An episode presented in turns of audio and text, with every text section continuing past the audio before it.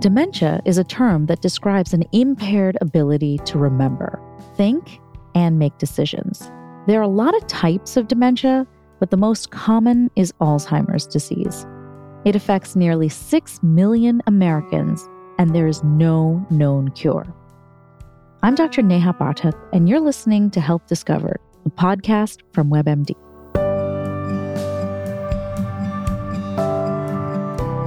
So, my dad was the smartest man I ever knew.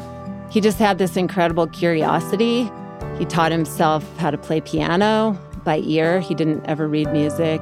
He taught himself how to speak Latin because he always said that if you could speak Latin, you could speak any language. He just was always hungry to learn, but he was not snobby at all. He had absolutely no patience for snobby people.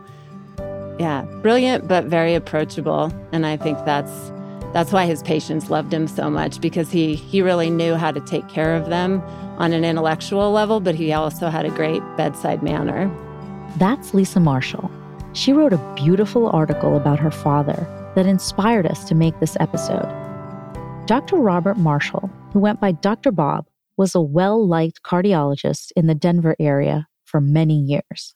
He was really healthy, actually, in a lot of ways. He was an avid skier. We used to ski together all the time. He was a runner. We'd go running together in the dark before he went to the hospital and I went to high school.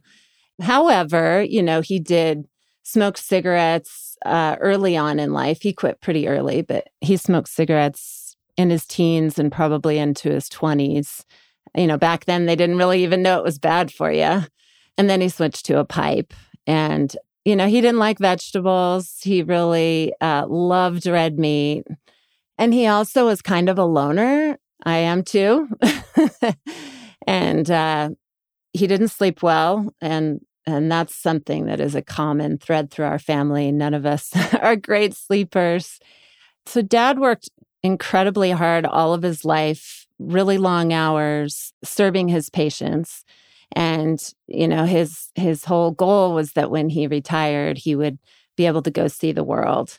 And uh, you know he did get to do quite a bit of traveling and do some fun things before he retired. But the plan was he would retire and he would travel and go take pictures and sail. He loved to sail. And he did get to do that for a while. But unfortunately uh, it wasn't too long before he did start to have some signs of dementia he was on a Jeep trip. He used to really love to go Jeeping up near Winter Park, and he was up on Corona Pass, and uh, he got turned around up there. And I think he probably was up there wandering around for a while because when he told us about it later, he said that some good Samaritans had helped him find his way back. You know, he had some marks on his legs from like being scraped by the branches and things. And so I just kind of thought, wow, that doesn't really sound like something dad would do. And then there was another time where he got lost in the parking lot after having dinner at a restaurant. And again, Good Samaritan, I think it was someone who worked at the restaurant, had to help him find his car. And my siblings and I just kind of would talk about it and be like, what do you think? Do you think something's going on? Because this doesn't sound like dad. Dr. Bob was diagnosed with Alzheimer's disease. Back then, it was much less scientific. You know, they just did these kind of neuropsychiatric evaluations where they would ask you questions and have you draw pictures. And so we took him in for one of those. And, and I remember the doctor asking him what year it was and who the president was. And it was off by decades. And that was the first time I was really, um, that was a very scary moment for me because I was like, oh, there's really something wrong here his doctor's own mother had Alzheimer's. And so he really had seen it uh, firsthand and was he said, I'm I'm very confident that your your dad has Alzheimer's.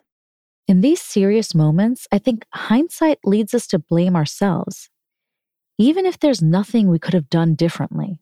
I didn't feel guilt about it until a little bit later. It it just took a while to you know, it was so slow. I mean, for many years, I said, I don't even think dad has Alzheimer's. I think it's something else because it was such a slow progression. But looking back on it now, I think it's because he had that cognitive reserve. He could fake it really well.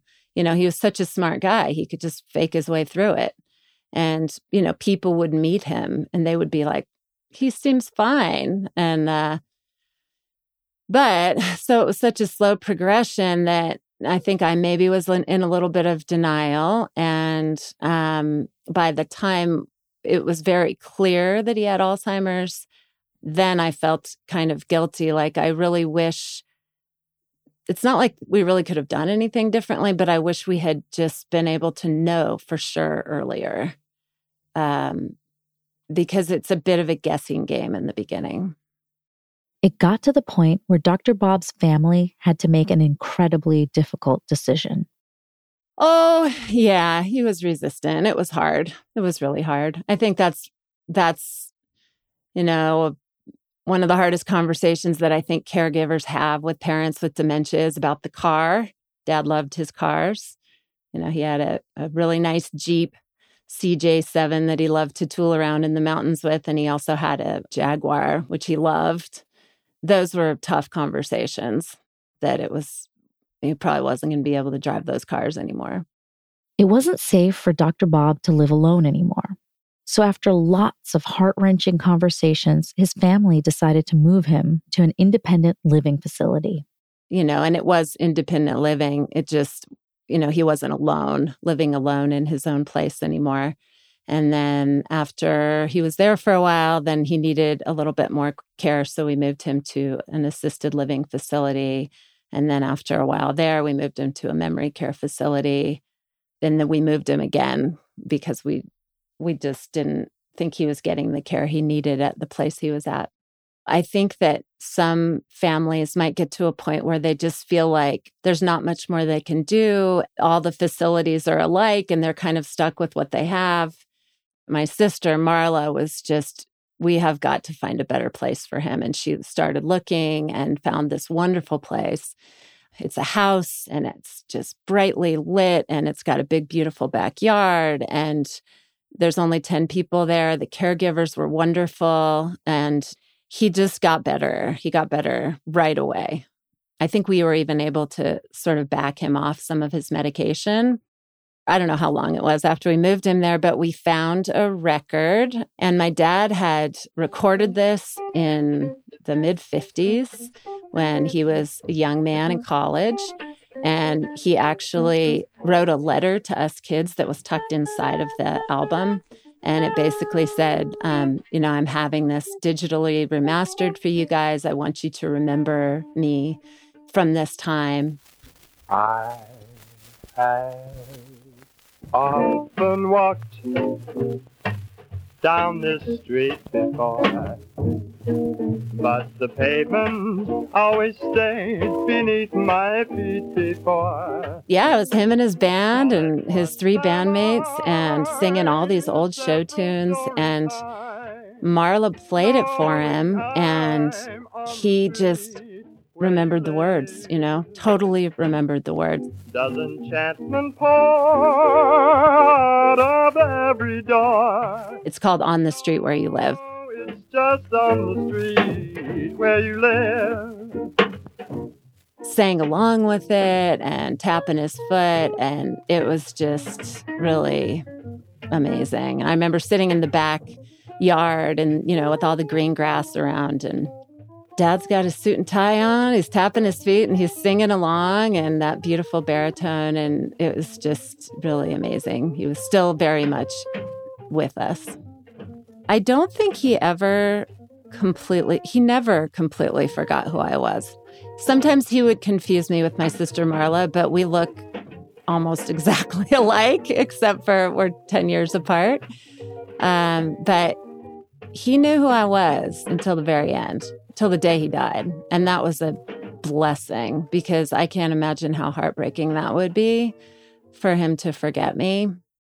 Caregiving is a labor of love. It can be so overwhelming. You know, when I was really in the midst of the hardest part of being a caregiver, um, uh, um, yeah, um, so I think the hardest part of being a caregiver is um, when your loved one is still there, you know, they are totally still there, but um, they know that something's wrong with them. And um, dad went through a time when he he knew something was wrong with his brain. And he would call every day, all day, like dozens of times. Um, you know, he'd just be like, hey, hey, Lise, you know, I think something's wrong. I think I might have had a little stroke or something. I'm just not thinking straight. And and uh, he would think he was at the condo skiing, or maybe he was at the hospital in the cafeteria, or you know, maybe he was at our old house on Albion, and he would um, he would just say, just wanted to call, and then he would hang up, and then he would call back like four minutes later, and um, you know, I had two little kids at home and I had a very stressful freelance career and was taking care of dad. And he would just call all day, every day. and um, I never wanted to not answer. So I would always answer. Uh, I wrote about it then because it was just, it was the hardest time for me, at least.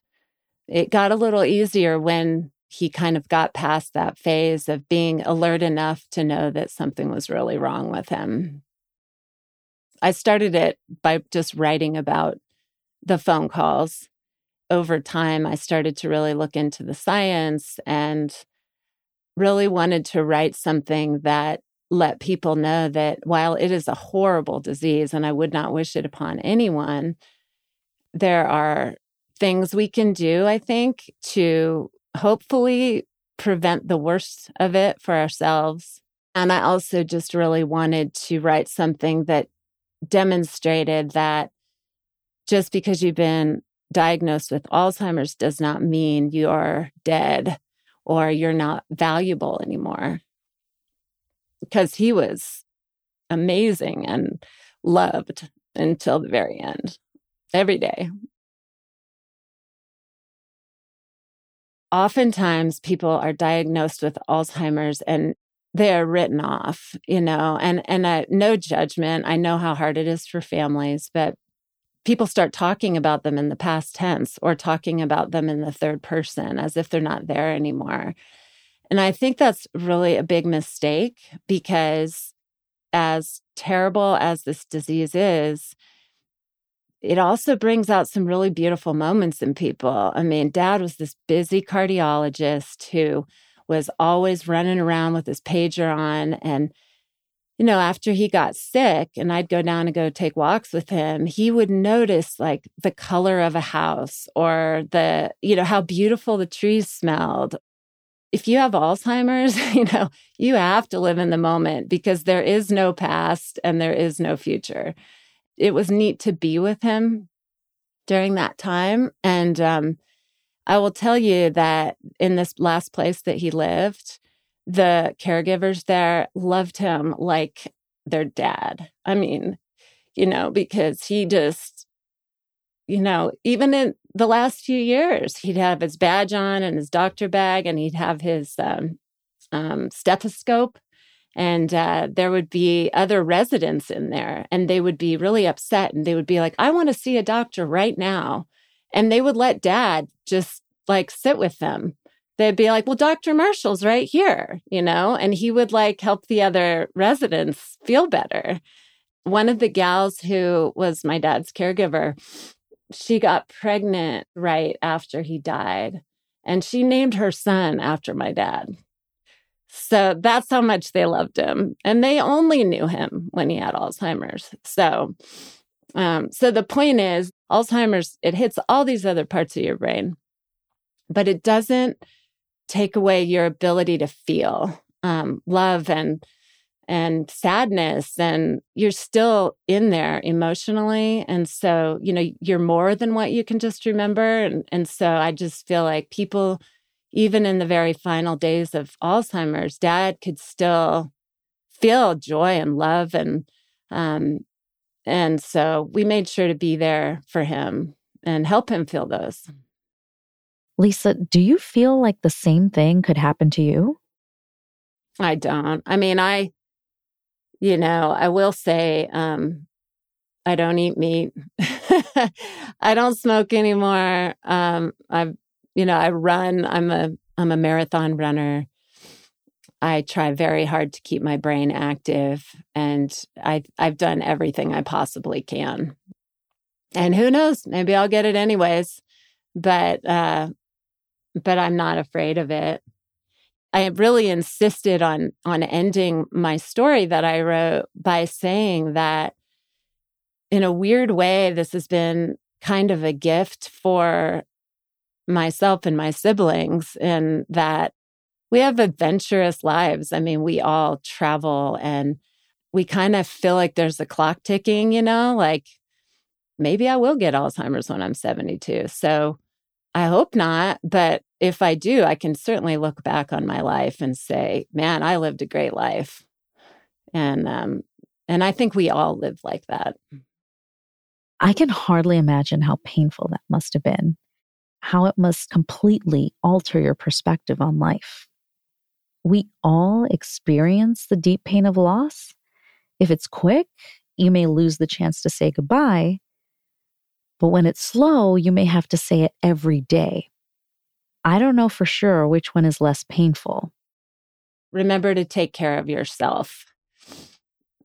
Because I definitely remember sometimes when, and I know my sibling, uh, you know, my older sister, um, who was dad's primary caregiver, I know that she and I sometimes we didn't take care of ourselves. You know, we just, you know, weren't getting enough sleep or or weren't eating or because we were taking care of dad. And uh, I just think you got to remember to take care of yourself too, even though it doesn't feel like you have time.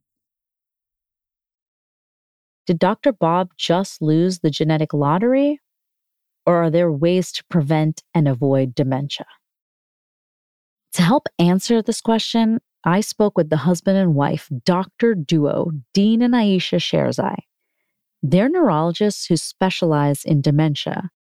Let's start with the one that's controversial cognitive decline. Cognitive decline starts in your early 20s.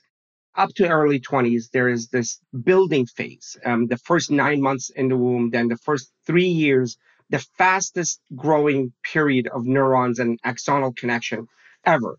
In fact, there's a point around age three to four where there's actually programmed cell death you have more neurons and then it dies away to create the, the ultimate structure and then the connections continue what's left behind after a few years early childhood is the ultimate structure of the brain but the myelination continues well into our early 20s and so the brain continues to develop but then after the age of 20 or so we start this degenerative phase because of our lifestyle because of the food or bad food because of our lack of movement because of the stress which is profoundly uh, destructive. Because of poor sleep, where none of us get into the deep restorative sleep, because of lack of cognitive challenge around your purpose, it's repetitive behavior that serves not your ultimate purpose, so actually the neurons almost do a Wallerian pullback. That decline starts early, but here's the thing that decline doesn't have to start early. You don't see it because you have a reserve. You have a bank account that you've built in in early childhood. You don't see the decline you say, oh, I'm fine. I can eat whatever I want. I can do whatever I want. Well, that bank account is being pulled upon. It's being drawn and overdrawn until you hit the 50s, maybe 40s, maybe 50s, definitely in the 60s, people start feeling the decline to the point where the decline is affecting some daily activities. When you can't do your finances or you're having significant difficulty, when you have significant difficulty driving or taking care of your medicine or making phone calls, they call it IADLs, instrumental activities of daily living. When you're having difficulty with those, that's dementia. Now, there are many types of dementia. There's Alzheimer's, Lewy body disease, frontotemporal lobe dementia, vascular dementia, progressive supranuclear palsy, I mean, Parkinson's dementia, and even Huntington's dementia and others. The biggest one of these is Alzheimer's. 60 to 70% of all dementias is Alzheimer's. Alzheimer's up to now has been distinguished initially as an amyloid disease. Well, what we know now that it's not just amyloid, it's amyloid and tau, and we also know that it's not that distinct. It's not one disease. It's a multitude of diseases that come into one diagnosis. It's rare to find uh, dementias nowadays in, a pure form, you know, pure Alzheimer's disease or pure Lewy body dementia. And that's because majority of individuals have some amount of vascular risk factors during their midlife and that contributes to the cognitive impairment. So, you know, having uncontrolled blood pressure or high cholesterol that was never addressed appropriately during midlife, or some level of insulin resistance and prediabetes or raging diabetes definitely contributes to damage to the vasculature in the brain, damage to the neurons and its connections, and obviously contributes to that uh, cognitive impairment. So we see a lot of mixed cases too, which is quite unfortunate because well, when it comes to vascular risk factors, as you know, Neha, they're preventable, and we can do a lot about that. I think that we we have to become nuanced. Human nature is simplicity, but you know, life is sloppy. it doesn't give you those nice textbook pictures. We think that a great majority of Alzheimer's by itself is driven by lifestyle. High blood pressure, cholesterol, diabetes, or even insulin resistance. We did a study. We looked at pre diabetics in earlier life, in their 50s, and their cognition, and they had lower cognitive state. So if we can start early on doing simple measures at the public health level, at the community level, that will have profound effect downstream. When you look at the information that has come to us from wonderful studies. It's a variation of the same theme, which tells us that a diet that is high in unprocessed vegetables, whole grains, nuts, and seeds, so sources of fiber and phytonutrients, is great for the brain. And as, as a result, it's great for the body as well. Fruits, vegetables, whole grains, legumes, which are sources of plant based proteins, nuts and seeds, which are great sources of poly and monounsaturated fats. Those seem to be wonderful, whether it's the Mediterranean diet, whether it's the MIND diet, which is a hybrid of the DASH um, diet, dietary approach to stop hypertension, and the Mediterranean diet. These studies have shown, like for example, in the MIND diet, it was shown that people who adhere to the higher quintile or the higher form of the mind diet were able to reduce their risk of Alzheimer's disease by 53%. You know, that's a huge number. One study showed that when women consumed green leafy vegetables, they were able to prevent cognitive decline. And when they did neuroimaging, their brains actually looked 11 years younger. And then we have studies on blueberries that showed that when people consumed blueberries, in the context of a healthy diet, of course, you can't just, you know, eat donuts and refined carbohydrates and eat a couple of blueberries and think you're good. You know, in a context of a healthy diet, blueberries seem to uh, reduce the risk of cognitive decline as well. And so, yes, these foods, you know, kind of pop up, but at the base, you see this dietary pattern that is plant predominant, that is high in phytonutrient, high in fiber, low in refined carbohydrates, high in complex carbohydrates. And of course, when it comes to fat, saturated fat seems to be harmful um, for the brain and it contributes to Alzheimer's disease. And multiple different studies have shown that when people consume higher amount of saturated fats, which are derived from meats, dairy products, um, even coconut oil has a lot of saturated fat. They seem to accelerate that process of aging in the brain and the neurodegenerative, um, you know, changes that we see in Alzheimer's disease. Of all the fats, the only fat that the brain needs externally is omega three there's a lot of talk that the brain is made of fat, therefore it needs fat.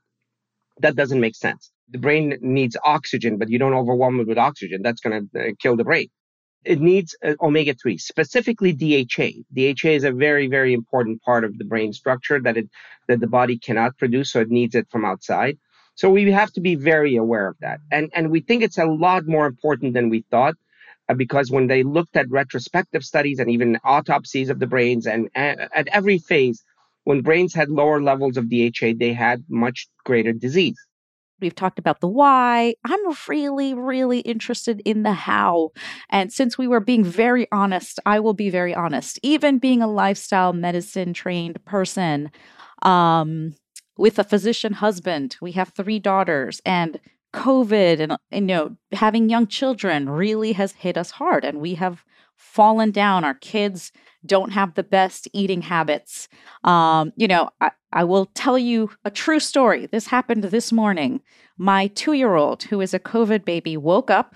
I went to pick her up, and she said to me, the first words out of her mouth were cupcake. And then she said, ice cream. And now I'm thinking that it's more that she knows her birthday's tomorrow and she's menu planning for her friends. So I'm going to consider this a very high cognitive um, uh, finding. but clearly, we have had a very hard time. So, you know, what can we do? How do we do this? Yeah, listen, I I hear you. Um, and you know, uh, first of all, your daughter sounds adorable. I, you know, Second, it's our relationship with food, isn't it, Neha? I mean, the way we look at food, it's not just something that we put in our bodies and that's it. It's the memories that we've been raised with. It's the cultural aspect of food and how we relate to food in our environment and the stories that we create around food for ourselves and palatability, the level of comfort we feel with particular tastes and textures all of this comes into play. So our choices are not just driven by what we need to eat to preserve ourselves it's it's linked to so many other aspects of who we are as as human beings and yes there will be moments when food is not a priority and i think we've all as physicians and as individuals been through that phase during covid where you know the the sheer stress of the pandemic you know completely prioritize other things rather than food. People just wanted to feel comfortable and good. So they reached out for some junk food.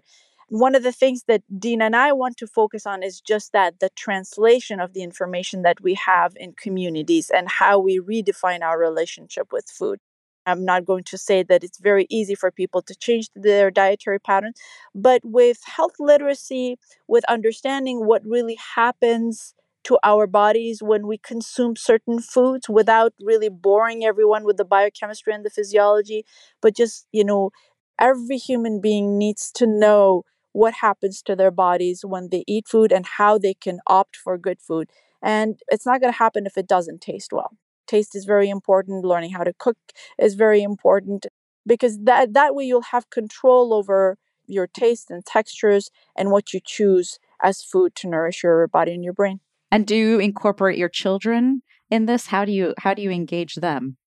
Yes, they um they are uh, you know, they're curious kids, so I can't take all the credit. Uh, but we've made cooking and eating fun.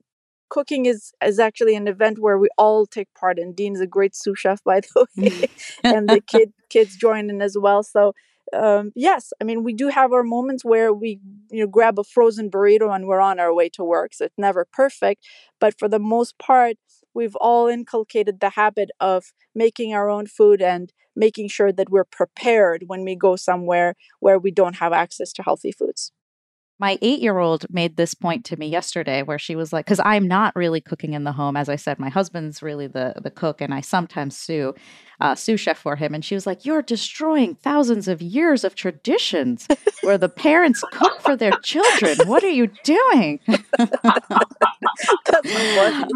love this so i promised her i'm going to work on it. That was a wake-up call if if anything else. So Beside food, what other lifestyle changes are, are you working with communities on making?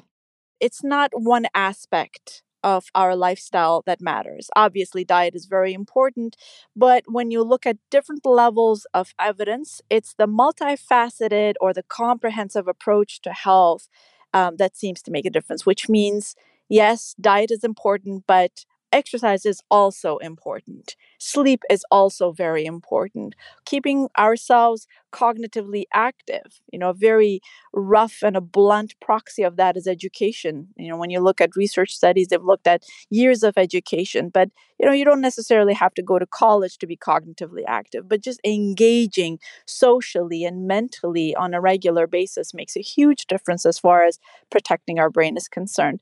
When we were writing the book, we came up with um, an acronym, self serving, of course, because we're neurologists, the NeuroPlan N is for nutrition, E is for exercise, U is for unwind or stress management, uh, which means e- increasing good stress and reducing bad stress. Yes, there is such a, a thing as good stress. R is restorative sleep, which means um, getting a deep seven to eight hours of sleep that allows for the brain to cleanse itself. And then O is for optimizing cognitive activity, which I just spoke about, which means engaging our mind uh, throughout our life. That comprehensive approach seems to be one of the best things we can do for prevention of cognitive decline. And, and not just that, not just from a disease perspective, but allowing for the brain to have its peak capacity and reach peak performance at any age. People understate the power of these things. A study, several studies, but one study came that a 25 minutes of brisk walk, operative term being brisk, because a lot of our patients say, especially the men, Dr. Sherzai, I'm fine. I walk the neighborhood, I do gardening. I'm like, okay, that's great, but that's meditation. You got to get tired. You got to get tired. So the brisk walk, 25 minutes of brisk walk, reduce your chance of Alzheimer's from a pre-dementia stage, from MCI stage, by 45%. That's not a nominal number. So one of the first things we start people with, Uh, which we call the keystone, the, the, the first point that's most effective is exercise. An exercise program that is doable for that person. If they have physical limitations, well, it can't be the running or jogging or even walking. So it could be a recumbent bike or, or a stepper or, you know, a foot pedal exerciser, but something that they can do repeatedly. And that actually sees behavior change most effectively. And also they see an effect most quickly. And then when they see the effect, then the nutrition follows and the, everything else follows from there. So these are amazingly important and real life activities that profoundly reduce your chance of brain diseases. I think that it's really powerful for people to understand lifestyle benefits compared to the treatments that are currently available. Can you talk a little bit about that? Yeah. So, as far as treatments, drugs that are disease modifying, either stop the dementias or reverse it, there is none. The one drug that has shown a little signal, the Biogen uh, drug, uh, Aduhelm, at this point, it's uh, we're waiting to see results. It's very early, and whatever that was seen was quite small. Let's put it that way. And so, but so at this point, we can say there's actually nothing that is disease modifying at this point that's been accepted uh, globally. And as far as lifestyle is concerned, study after study, like the MIND study showed 53% reduction, 53 from zero to 53. Exercise, 45% or more. Mental activity, people who kept their brain active significantly reduced their chance. We're talking about about 30 to 40% or more, depending on that one is a little complex, depending where you start, right? So all of these have shown profound effect. So when we said that 90% of dementia, or specifically Alzheimer's, and vascular dementia could be prevented, it was quite controversial. it, it is an extrapolation, so we want to distinguish, but the extrapolation comes from the fact that the percentage of Alzheimer's that is driven by genes at 100% rate or full penetrance is only 3 to 5%, meaning that only 3 to 5% of Alzheimer's are driven by the kind of genes that if you have those genes, you're going to get the disease no matter what you do. You might be able to affect it, push it back, but you're going to get it earlier. The rest are polygenic and mostly lifestyle related genes. A common one is ApoE4, the one that is most associated with Alzheimer's. ApoE4 is a gene that codes for protein that actually is involved in transfer of lipids throughout the body and into the brain or outside. So ApoE2 is a good version. People who have ApoE2 have much lower risk of dementia and Alzheimer's in particular. ApoE3 is a wash, but ApoE4 if you have one gene from one parent, your risk goes up four times. You have two genes, one from each parent, your risk goes up 12 times. So 2% of the population have both genes, right? That They have the gene. So does that mean that all of them developed Alzheimer's? No, 50% never do. Why? Lifestyle.